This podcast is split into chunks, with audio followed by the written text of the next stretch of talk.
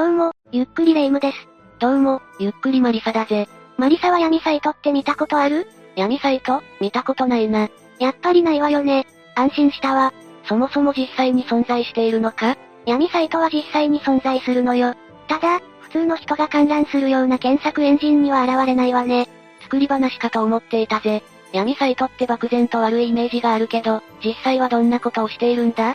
闇サイトでは、商品の違法取引や犯罪予告をする掲示板、違法動画のアップロードなどいろんなことが行われているわ。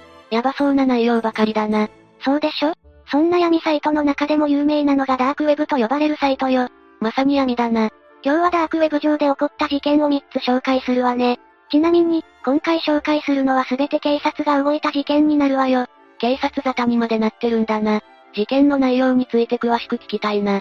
じゃあダークウェブ上で起こった事件について見ていきましょう。くれぐれもみんなはダークウェブや闇サイトにアクセスしないようにね。それでは、ゆっくりしていってね。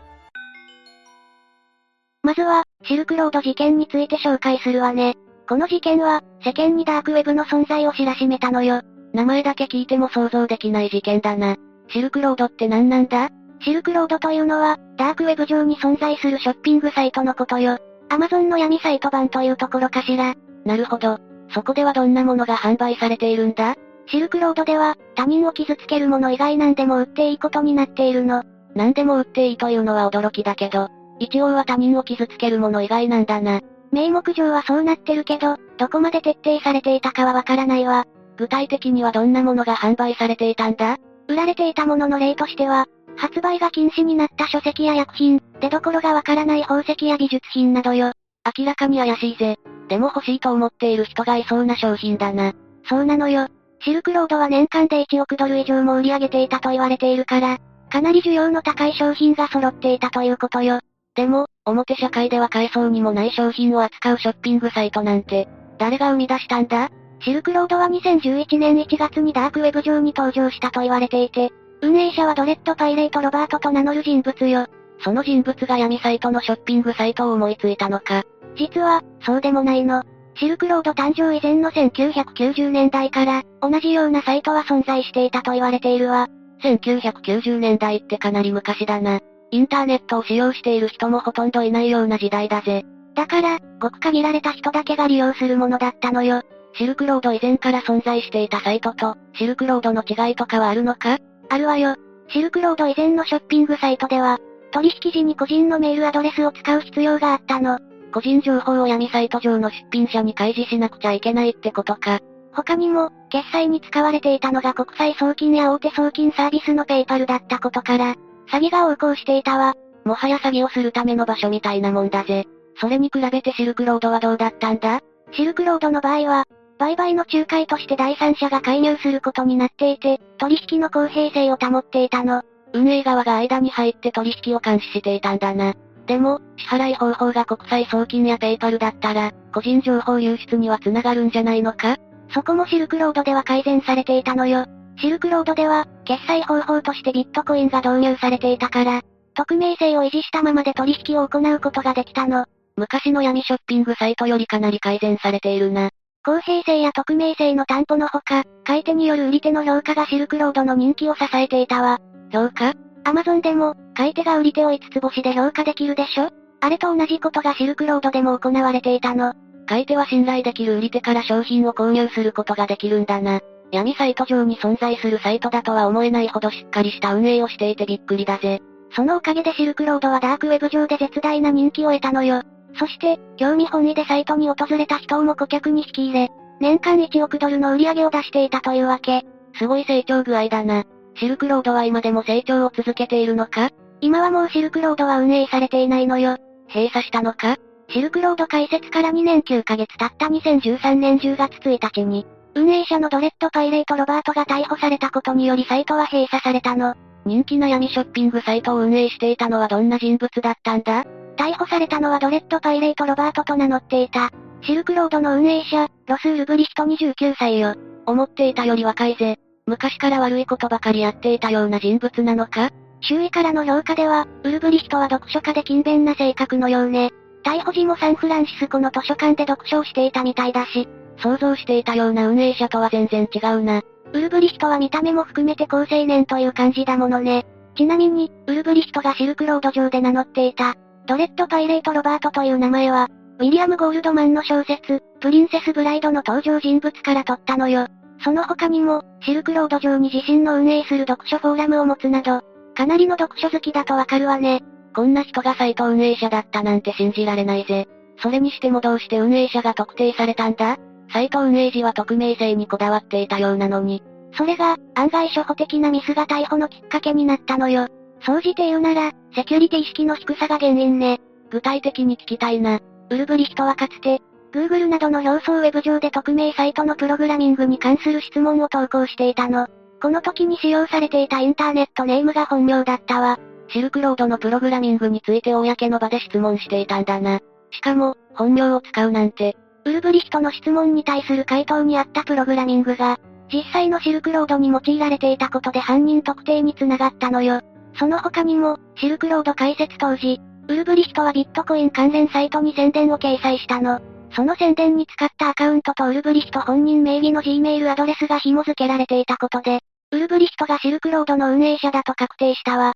どうしてそんなに足跡を残してしまったんだ？ウルブリヒト本人曰く、ダークウェブ上での秘匿性には気を使っていたが、表層サイト上までは気が回らなかったそうよ。ちょっとお粗末だな。最終的に、ウルブリヒトはどんな罪に問われたんだ？逮捕後に行われた裁判で、ウルブリヒトはハッキングやマネーロンダリングの共謀など計ななけんの容疑をかけられ、最終的に仮釈放なしの終身刑を言い渡されたわ。かなり重い刑だぜ。ウルブリヒトも終身刑は重すぎると主張したんだけど、結局そのまま収監されて、現在も刑務所の中よ。この事件は社会に衝撃を与え、にせんにじゅういちねんにはこの事件を題材にした映画まで公開されたの。普通の人は闇サイトが実際に存在していたなんて思わないからな。案外身近にこんなサイトが存在していたり、身近に運営している人がいたりすると思うと衝撃だぜ。次に紹介するダークウェブ上で事件を起こしたサイトはオニオンチャンネルよ。名前だけ聞くとあまり悪くなさそうだぜ。名前で悪いかどうかを判断するのは良くないわよ。確かにそうだ。じゃあ、事件の概要を紹介していくわね。にせんじゅうろくねんさんがつみっか、愛知県のサイバー犯罪対策課がにじゅういっさいの派遣社員の男性を逮捕したの。日本でもダークウェブ関連の逮捕者がいたんだな。それにしても今回も若い犯人だな。この男は犯罪収益移転防止法違反の容疑で逮捕されたのよ。具体的に説明すると、男はオニオンチャンネル上で銀行口座の売買を行い、ひゃくじゅうまんえんほどの利益を得ていたの。オニオンチャンネルはどんなサイトなんだ？オニオンチャンネルはダークウェブ上でも大きな掲示板なの。トアと呼ばれる特別なネットワークを用いないと観覧することはできないわ。トアってなんだ？トアというのは特殊なブラウザの一つで、利用者に高度な匿名性を提供し、インターネット検閲の回避や、プライバシー保護などの目的で使われるのよ。それはあらゆる悪がはびこっていそうだぜ。さっき犯人が銀行口座の売買で逮捕されたって言ってたけど、オニオンチャンネルもシルクロードみたいなショッピングサイトなのか？オニオンチャンネルはショッピングサイトというよりは取引サイトという感じね。サイト上では違法薬物やクレジットカード番号、コンピューターウイルスまであらゆるものが取引されているそうよ。そんなものが表層サイトではないといえどネット上で取引されているなんて。しかも日本人も参加しているというのが驚きだぜ。普通の人がダークウェブを訪れることはほとんどないだろうけど、案外遠い存在でもないということね。話を事件に戻すと、男が逮捕された理由は、オニオンチャンネルに記載されたメールアドレスが本人名義で契約していたスマホのものだったからよ。この犯人も初歩的なミスを犯しているじゃないか。警察がダークウェブに介入してくるとは思わなかったのか。それか取引に夢中で、細かいところに気が回らなかったのかもね。日本でダークウェブ関連の逮捕者が出たということで、京都府警、千葉県警、福岡県警、神奈川県警などを含むじゅうさんふけん警と、日本サイバー犯罪対策センターはダークウェブ上の取り締まりを強化したの。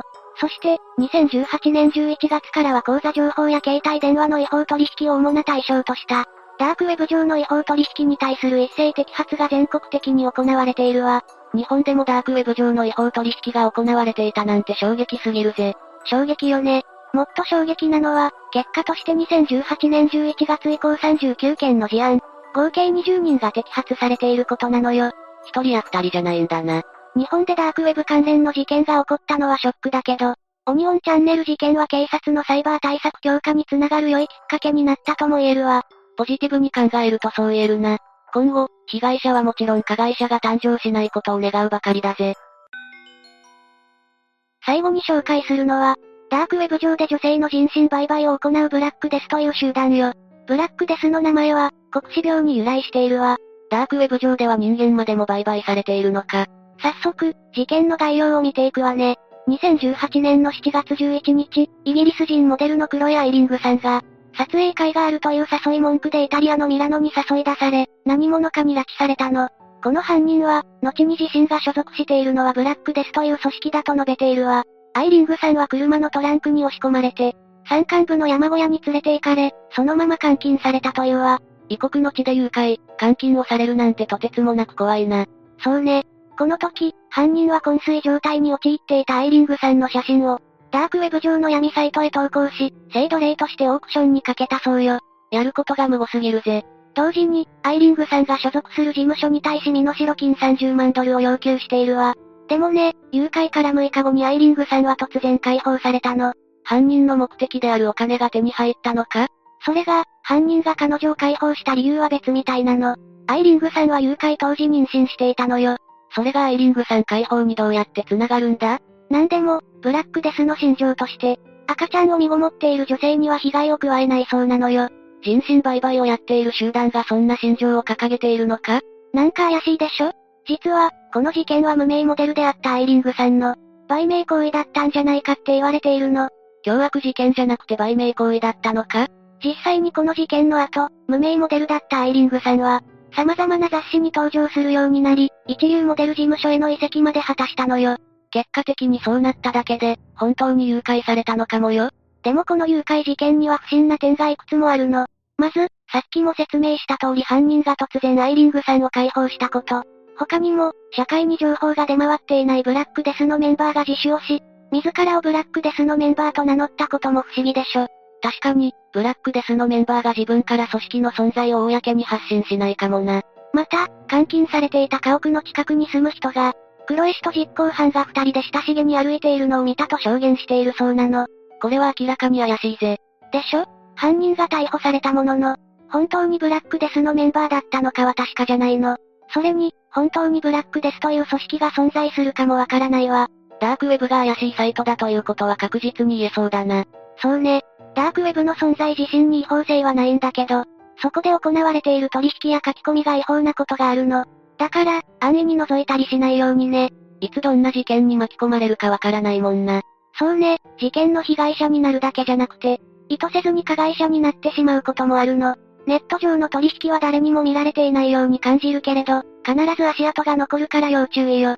まあ、表に存在している安全なサイトだけ利用するのが一番だな。さて、というわけで今回はダークウェブ上で起きた事件について紹介したよ。